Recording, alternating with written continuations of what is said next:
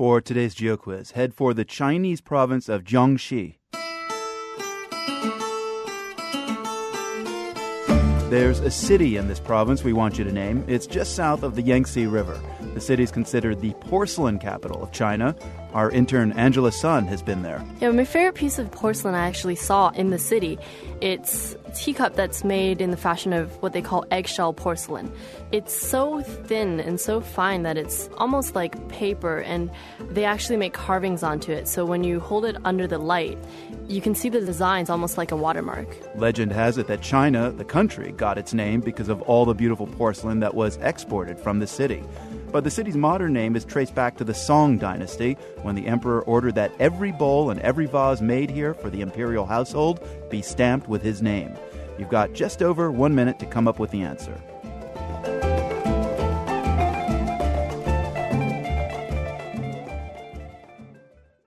I'm Marco Werman. This is The World. Time now to answer our GeoQuiz. We're going to pay a visit to a southern Chinese city that's known for making some of the best porcelain in the world.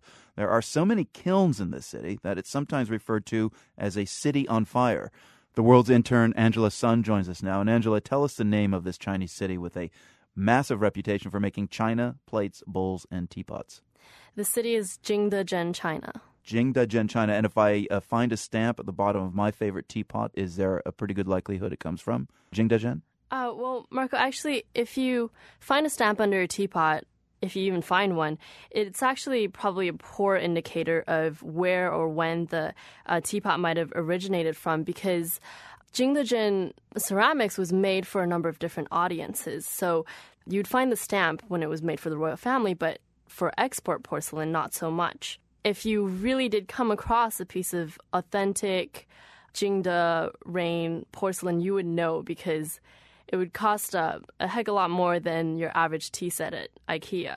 Now, you visited the city yourself some years back. What, what, did you see? I mean, was it really, did you get a sense of this notion of a city on fire? Mm-hmm. I visited the city in 2008. You could really tell from head to toe that Jingdezhen had a claim to porcelain uh, above me that I saw, you know, street lamps that were housed in these porcelain pillars.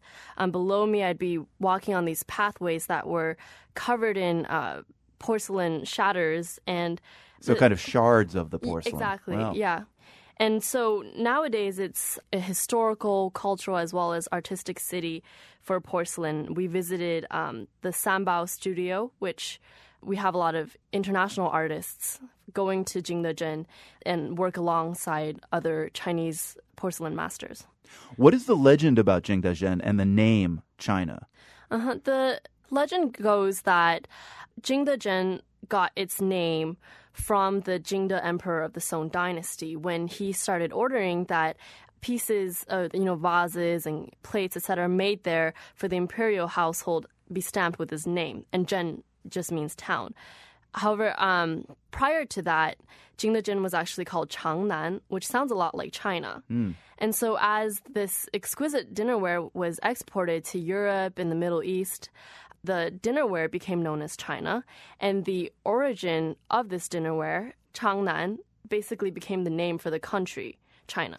Now, I understand you also discovered some very old examples of this traditional porcelain, much closer to home near Boston. Tell us about that. Yeah, the first place I visited was actually um, an arts and crafts store down in Chinatown, and they had porcelain that was labeled as Jingdezhen porcelain, but it was very clearly machine manufactured. Mm. Um, very inexpensive, you know, a small pen holder, maybe only five dollars. The second place I went to was Polly Latham uh, Antique. So I went visited an antique store where I got to see a wide array of very fine export porcelain. The last place I heard of was actually the Peabody Essex Museum in Salem. The museum was founded by uh, sea captains, and uh, due to the trade with Asia, they brought over a lot of the um, porcelain. When you say export quality, what, what does that mean? And how does it actually distinguish itself? Um, it was really interesting to see at Polly's store.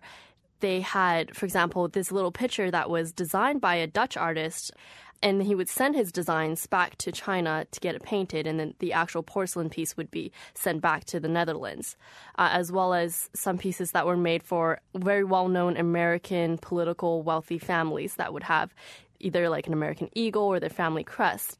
So, to some extent, export porcelain would differ from sometimes from Chinese porcelain in that the designs were actually very westernized rather than traditional Chinese motifs like dragons, flowers, etc. And what period was this? Kind of 19th century? Even earlier than that, Mm. 17th century. Back when made in China meant something else. exactly.